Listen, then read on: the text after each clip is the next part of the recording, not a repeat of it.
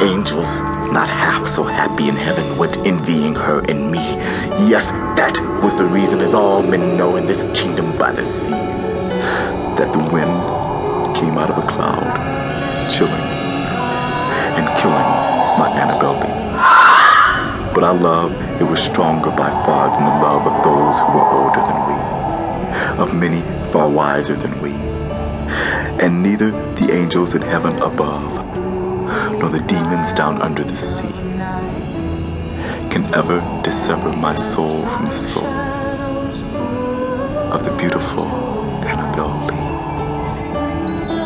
For the moon never beams without bringing me dreams of the beautiful Annabel Lee. And the stars never rise, but I see the bright eyes of the beautiful Annabel Lee.